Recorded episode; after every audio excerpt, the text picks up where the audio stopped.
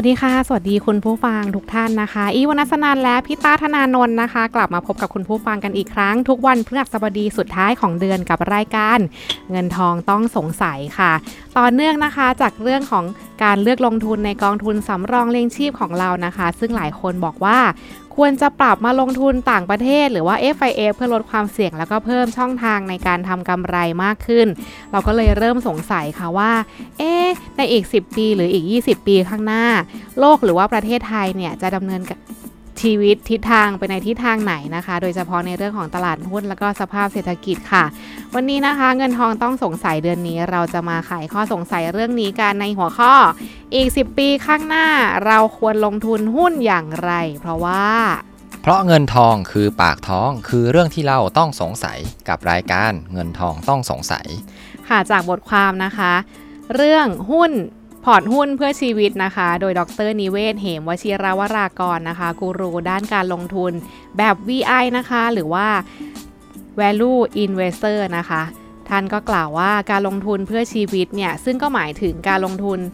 ตลอดเวลาในช่วงที่เขาทำงานหาเงิน แล้วก็เก็บออม เพื่อที่จะสร้างพอร์ตการลงทุนที่เติบโตไปเรื่อยๆ จนถึงวันเกษียณ และมีเงินเพียงพอที่จะใช้ชีวิตต่อไปได้อย่างสุขสบายจนตายนั้น จะต้องคิดถึงผลตอบแทนการลงทุนที่ดีกว่าการลงทุนอื่น ๆ ในระยะยาวค่ะ และต้องได้ผลตอบแทนเฉลี่ยอย่างน้อยนะคะ น่าจะสัก 7%ต่อปีแบบทบต้นขึ้นไปค่ะซึ่งก็แน่นอนว่าพอร์ตการลงทุนส่วนใหญ่นะคะ ก็ต้องเป็นการลงทุนในหุ้นเป็นส่วนใหญ่เท่านั้นราะประวัติศาสตร์ระยะยาวนะคะ บอกว่าในตลาดหุ้นที่มีความเจริญเติบโตทางเศรษฐกิจที่ดีมากนั้น จะได้ผลตอบแทนแบบทบต้นสูงกว่า 7%ต่อปีได้ค่ะ บางประเทศก็โดดเด่นจริง ๆนะคะ ซึ่งรวมถึงประเทศไทยในอดีตนั้นก็ได้ผลตอบแทนถึงเกือบ 10%ต่อปี เป็นเวลาหลาย 10 ปีด้วยซ้ำค่ะ ทีนี้คนหนุ่มสาวนะคะที่เพิ่งจะเริ่มมาลงทุนไม่นานก็คือการวิเคราะห์นะคะ แล้วก็เลือกหาตลาดหุ้น และหุ้นที่จะให้ผลตอบแทนที่ดีในอีก อย่างน้อย 10 หรือว่าหลาย 10 ปีข้างหน้า การลงทุนถือหุ้นระยะยาวไปเรื่อยๆเนี่ยซึ่งนี่ก็ไม่ใช่วิธีการที่ อาจารย์นิเวศและนักลงทุน VI จำนวนมากเคยใช้ในตลาดหุ้นเมื่อประมาณ 20 ปีก่อน และประสบความสำเร็จอย่างสูง จนมีอิสรภาพทางการเงิน หรือว่ารวยตั้งแต่อายุยังไม่ถึง 50-60 ปีในวันนี้ค่ะ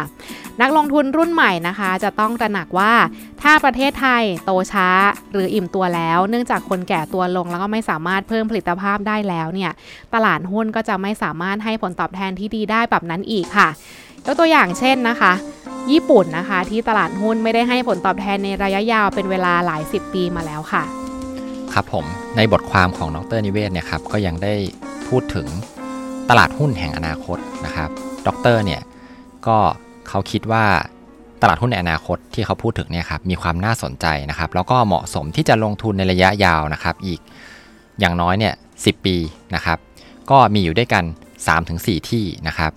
ที่เราเนี่ยควรจะเลือกไปกระจายการลงทุนนะครับ เพื่อที่จะเป็น portfolio ของเรา แล้วก็เป็นการป้องกันความเสี่ยงนะครับ แล้วก็น่าจะได้ผลตอบแทนที่ดีด้วยในระยะยาวนะครับ โดยวิธีการเนี่ยครับก็อาจจะเป็นการแบ่งเงินออกเป็นเงินเท่า ๆกันนะครับ หรือว่าในสัดส่วนที่ใกล้เคียงกันในแต่ละตลาดนะครับ ขึ้นอยู่กับระดับความต้องการผลตอบแทน แล้วก็ความสามารถในการรับความเสี่ยงของแต่ละคนนะครับ ตลาด 4 แห่งที่ดรนิเวศเนี่ยครับเสนอให้ลงทุนนะครับ เพื่อที่จะได้ผลตอบแทนที่ดีในอนาคต 10 ปีเนี่ยครับก็คือสหรัฐอเมริกานะครับ จีน เวียดนาม แล้วก็ไทยครับ โดยที่มีเหตุผลนะครับ ดังนี้ก็คือมาดูที่แรกกันเลยครับก็คือตลาดหุ้นอเมริกานะครับ ที่อเมริกาเนี่ยครับก็คือเป็นประเทศที่ด็อกเตอร์เนี่ยเขาคิดว่าน่าจะยังรักษาความเป็น superpower นะครับหรือว่าความเป็นมหาอำนาจชั้นนำเนี่ยได้อีกหลายสิบปีเลยนะครับ เหตุผลนะครับก็เพราะว่าตัวระบบสังคมแล้วก็การปกครองนะครับที่เปิดกว้างมากเลยนะครับที่ส่งเสริมให้คนที่มีความสามารถเนี่ยปลดปล่อยศักยภาพได้เต็มที่นะครับ ตรงนี้เนี่ยมันทำให้ระบบเศรษฐกิจเนี่ยครับก้าวหน้าแล้วก็มีความคิดเชิงสร้างสารรค์เนี่ยสูงนะครับ จะเห็นได้จากการที่มีพวกนักประดิษฐ์หรือว่าผู้ประกอบการเลยที่ประสบความสำเร็จในธุรกิจ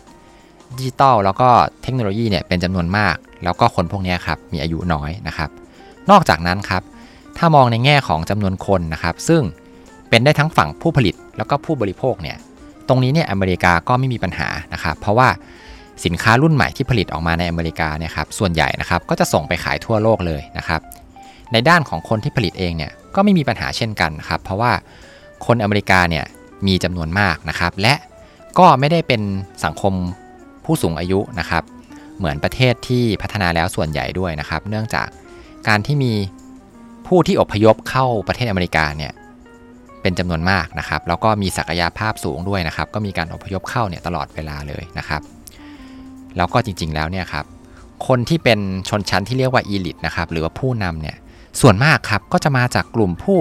อพยพหรือว่าเป็นลูกหลาน ที่เพิ่งจะเข้ามาอยู่ในอเมริกาเนี่ยไม่นานนักนะครับ พวกที่เป็นเศรษฐีส่วนมากเนี่ยครับ ก็จะมีเชื้อสายยิวนะครับ ถ้าแบบเราเคยได้ยินกันนะครับ จริงๆก็เห็นหน้าตาแบบเอเชียขึ้นมาเป็นอีลิทพอใช่สมครับควรนะคะดารงใช่ครับดาราก็เยอะแยะไปหมดเลย จากหลากหลายประเทศ ใช่ครับผมก็จะมีคนที่อพยพเข้าไปอยู่ในอเมริกาเนี่ยค่อนข้างเยอะอย่างที่บอกไปว่าสังคมมันเป็นมันส่งเสริมอะครับให้เปิดแบบเปิดกว้างแล้วก็คนเนี่ยปลดปล่อยศักยภาพของตัวเองได้เต็มที่นะคชรัอบบสังคมอเมริกาอย่างหนึ่งคือเขาเขาไม่บูลลี่อะเขาบูลลี่น้อยนะคะ ก็มีบ้างครับ แต่น้อยกว่าประเทศยุโรปหรือว่าประเทศอื่นๆไหม คือส่วนหนึ่งเขามีกฎหมายครับอืมห้ามแบบว่าเหมือนพวกการเหยียดอะไรพวกเนี้ยก็จะค่อนข้างมีอยู่พอสมควร ห้ามเหยียดไปที่แบบตัวคนอืมอะไรทำนองนั้นนะครับผม ข้อดีของตลาดหุ้นอเมริกาอีกอย่างหนึ่งนะครับ ก็คือหรืออาจจะเป็นสิ่งที่สำคัญมาก ๆ เลยนะครับ ก็คือตลาดหุ้นของเขาเนี่ยมีความโปร่งใสนะครับ แล้วก็มีข้อมูลที่เราเนี่ยสามารถที่จะไปหาได้ง่าย ๆเลยนะครับ ส่วนตัวนะครับ อันเนี้ยผมมองว่าแบบ ที่ตลาดหุ้นอเมริกาเนี่ยมันดูอย่างที่เมื่อกี้เล่าไปว่าที่ดรนิเวศพูดเนี่ยมันดูดีอยู่ก็จริงนะครับ แต่ว่ามีข้อควรระวังเหมือนกันนะครับ เพราะว่าบริษัทส่วนมากเลยที่โตอยู่ตอนเนี้ยครับ มันเป็นเทคคอมพานีนะครับอืมใช่ไม่ว่าจะเป็น Facebook นะครับ Google Apple Microsoft Twitter ทั้ง Amazon นั้นเลยค่ะ ทั้งนั้นเลยนะครับ เป็นคือมันโตจนเป็นเทแบบสลาตอนนี้เทสลากำลังมาเทสลาด้วยนะครับ โตแบบ โอ้โห ไม่รู้กี่สิบเท่าแล้วนะครับผม ก็ตรงนี้เนี่ยครับ หุ้นเทคเนี่ยมันน่ากลัวครับ เพราะว่ามันโตไวแล้วบางทีเนี่ยมันก็ไปไวอืมไปไวในที่นี้เนี่ยครับคือไม่ใช่ว่าแบบมันจะค่อยๆกำไรลดลงนะครับ บางทีมันหายไปเลย เพราะว่ามันเทคโนโลยีเนี่ยมันถูกดิสลอฟได้นะครับ มันแบบคือถ้าสมมติว่ามีอะไรที่มาทดแทนมันได้เนี่ย บริษัทอาจจะหายไปเลยก็ได้อย่างเช่นโนเกียอืมอะไรแบบเนี้ยแต่โนเกียไม่ใช่ของอเมริกานะครับ แต่ตอนนี้อเมริกาซื้อไปแล้วนะครับ รู้สึกจะเป็น Microsoft ถ้าจำไม่ผิดนะครับ ก็ถ้าคิดสมถึมงติคิดถึงไฮครับไฟไงไม่รู้ว่ากลับไปคิดถึงไฮไฟที่แบบแต่ก่อนใช้ไฮไฟแล้วก็เปลี่ยนมาเป็น Facebook นี่ไฮไฟคืออะไรครับ เกิดไม่ทัน ใช่ไหมคะ คือมันจะถูกดิสลอฟกันง่ายขนาดนั้นเลยจนเราจำไม่ได้ด้วยซ้ำว่าเราเคยใช้อะไรมาก่อน MSN อะไรอย่างเงี้ยนะคะอืมครับผมฮอตนานเมลซึ่งตอนนี้น่าจะมีแต่ Hotmail ที่ยังใช้กันอยู่ ใช่ครับ ก็ถ้าสมมติเป็น tech company เนี่ยครับ ก็อาจจะต้องเลือกที่เป็น branding ที่แบบเขาเรียกว่าอะไรเอ่ยนอกจาก เรื่องของความเป็นเทคโนโลยีแล้วเนี่ยมีความเป็น branding อยู่ในตัวด้วยนะครับ อย่างเช่น Apple อย่างเงี้ยครับก็จะมีความเป็นสาวก Apple อยู่ในตัวด้วยนะครับอย่างเงี้ยก็จะค่อนข้างที่จะยั่งยืนมากกว่าที่เป็นเทคโนโลยีเพียวๆนะครับอืมน่าสนใจค่ะครับทีนี้มาอยู่ฝั่งอีกประเทศหนึ่งที่เป็นคู่แข่งกับประเทศอเมริกานะคะ ก็คือจีนนั่นเองนะคะ ตลาดหุ้นจีนค่ะ คือประเทศที่กำลังจะก้าวขึ้นมาเป็นซูเปอร์พาวเวอร์รายใหม่ที่สามารถแข่งกับสหรัฐได้ โดยเฉพาะทางด้านเทคโนโลยีเนื่องจากจำนวนคนแล้วก็ผู้บริโภคที่มหาศาลนะคะ แล้วก็กำลังการผลิตของคนที่มีความสามารถสูงค่ะ ซึ่งประเด็นนี้นะคะจะทำให้เศรษฐกิจของจีน จะยังสามารถเติบโตขึ้นค่อนข้างเร็วต่อไปอีกนับ 10 10 ปี ทั้งๆที่คนก็กำลังจะแก่ตัวลงอย่างรวดเร็วด้วยนะคะพูดง่าย ๆ ก็คือจีนยังสามารถเพิ่มผลิตภาพของตัวเองได้อานิสงส์จากการใช้เทคโนโลยีที่เข้มข้น เศรษฐกิจของจีนนั้นค่อนข้างแน่นอนในอนาคตจะใหญ่กว่าอเมริกานะคะ แต่ถ้ามองรายได้ต่อหัวซึ่งจะเป็นตัววัดว่าเป็นประเทศร่ำรวยนั้น แล้วหรือยังนั้น อาจารย์นิเวศก็คิดว่าคนจีนคงจะบรรลุถึงจุดนั้นได้ ภายในเวลาไม่เกิน 10-20 ปี หรือพูดง่ายๆว่าจีนคงจะรวยก่อนแก่ ดังนั้นตลาดหุ้นจีนน่าจะยังสามารถสร้างผลตอบแทนเฉลี่ยทบต้นต่อปีได้ค่อนข้างดีต่อไปอีก 10 ปีขึ้นไปค่ะ ครับประเทศที่ 3 นะครับ ก็คือตลาดหุ้นที่เวียดนามครับ ตรงนี้เนี่ยก็ดร.นิเวศน์เนี่ยครับเขาได้ติดตามแล้วก็พูดถึงมาตลอดเลยนะครับในช่วง 4-5 ปีที่ผ่านมานะครับ เรื่องราวของการพัฒนาทางเศรษฐกิจของเวียดนามเนี่ยอันเนี้ยมันชัดเจนมากเลยว่าจะต้องมีการเติบโตอย่างรวดเร็วนะครับ ต่อไปอีกเป็น 10 10 ปีเลยนะครับ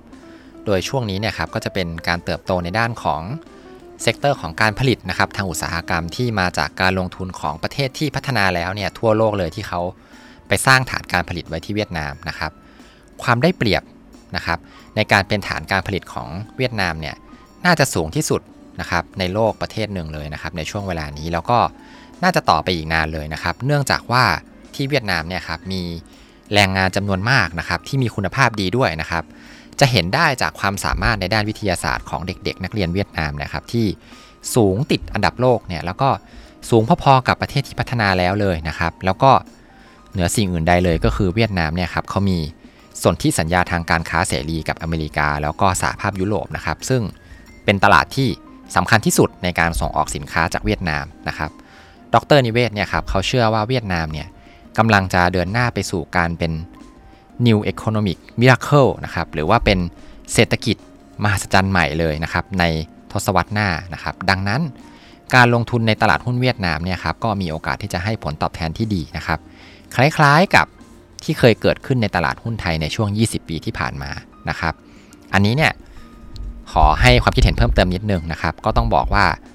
ต้องดูดีๆนะครับ เพราะว่าอย่างที่ดรเนี่ยได้พูดในบทความว่าเขาเนี่ยพูดถึงมาตลอดในช่วง 4-5 ปีที่ผ่านมาแล้วนะครับ ถ้าสมมติว่าเราสนใจจะไปลงทุนเนี่ยก็ต้องดูด้วยว่า มันอาจจะขึ้นมาเยอะแล้วเหมือนกันนะครับ แล้วก็พวกแก๊ง VI ตัวจริงเนี่ยครับเขาไปลงทุนกันมาแบบ 2-3 ปีแล้วล่ะนะครับ เราจะต้องมองไปอีก 10 ปีว่าเปอร์เซ็นต์ในการโตขึ้นเนี่ยมันจะยังเยอะอยู่หรือเปล่าเยอะขนาดไหนแล้วก็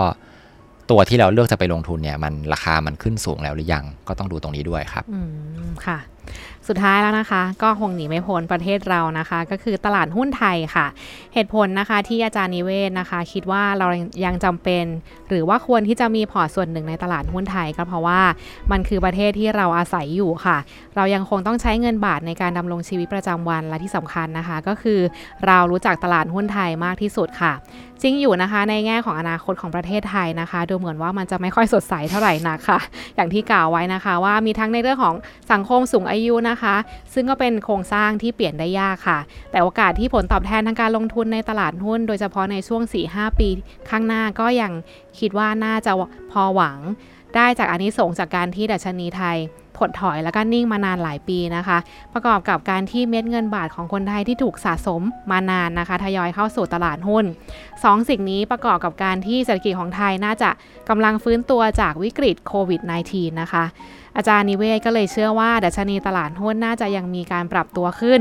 ตามภาวะการฟื้นตัวของเศรษฐกิจ แล้วก็ตลาดหุ้นโลกด้วยนะคะ อย่างไรก็ตามค่ะหลังจาก 4-5 ปี หรือว่าดัชนีปรับตัวขึ้นไปจนถึงประมาณ 1,800 จุด ซึ่งเป็นจุดที่เคยสูงสุดไปแล้วนะคะ เราก็คงต้องพิจารณาใหม่อีกครั้งหนึ่งสำหรับการลงทุนในตลาดหุ้นไทยต่อไปค่ะครับก็อย่างที่ดรนิเวศบอกไปนะครับในเรื่องของตลาดหุ้นไทยว่า คือตลาดหุ้นไทยเนี่ยมันเคยทำจุดสูงสุดไว้ที่พันแนะครับอย่างตอนนี้เนี่ยตอนนี้ก็ประมาณพันสี่พันสี่ปลายปลายพันห้าต้นๆเนี่ยครับก็ดรเขาก็ได้สรุปเอาไว้ว่าถ้าสมมติมันขึ้นไปจนถึงพันแซึ่งเราก็ไม่รู้ว่าจะอีกกี่ปีเนี่ยครับพอไปแตะจุดนั้นปุ๊บเนี่ยเราอาจจะต้องมาคิดอีกทีนึงว่าเฮ้ยมันจะยังโตขึ้นในอัตราส่วนที่เราเนี่ยพึงพอใจหรือเปล่านะครับถ้าเกิดว่าเราณวันนั้นปุ๊บเราดูแล้วว่าอาจจะโตไม่มากเนี่ยเราก็อาจจะปรับสัดส่วนนะครับไปลงทุนในประเทศ อีก 3 ประเทศที่เหลือที่เมื่อกี้เราคุยกันก็ได้นะครับ ก็ต้องไปดูนะ เวลาที่หุ้นไทยปรับตัวขึ้นไปถึง 1,800 จุดอีกทีหนึ่งนะครับอืมค่ะครับก็คำแนะนำเพิ่มเติมนะครับในทางปฏิบัติสำหรับคนที่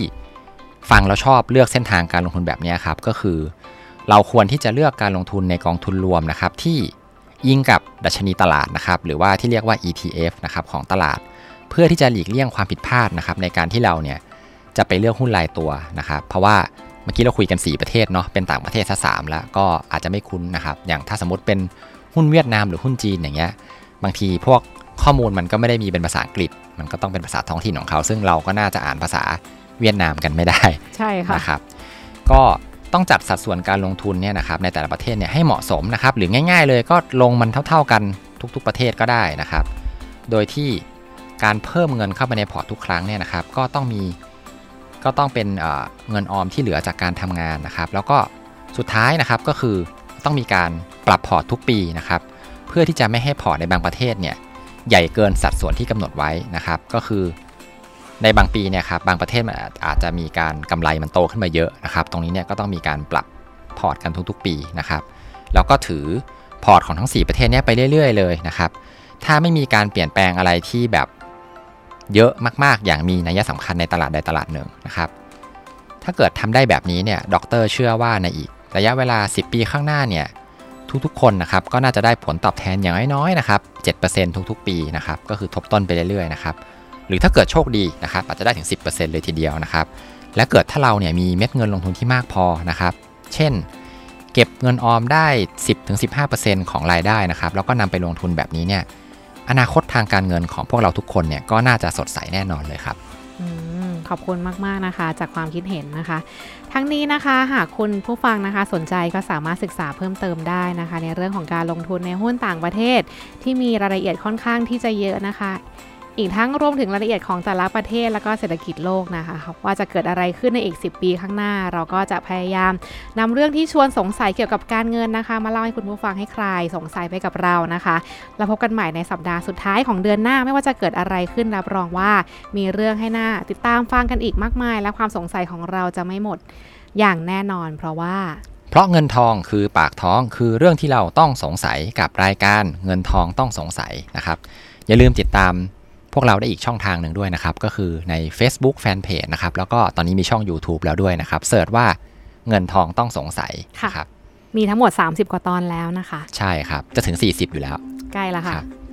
อย่างนี้ก็สำหรับวันนี้นะคะ พวกเราก็ขอตัวลาไปก่อน สวัสดีค่ะ สวัสดีครับ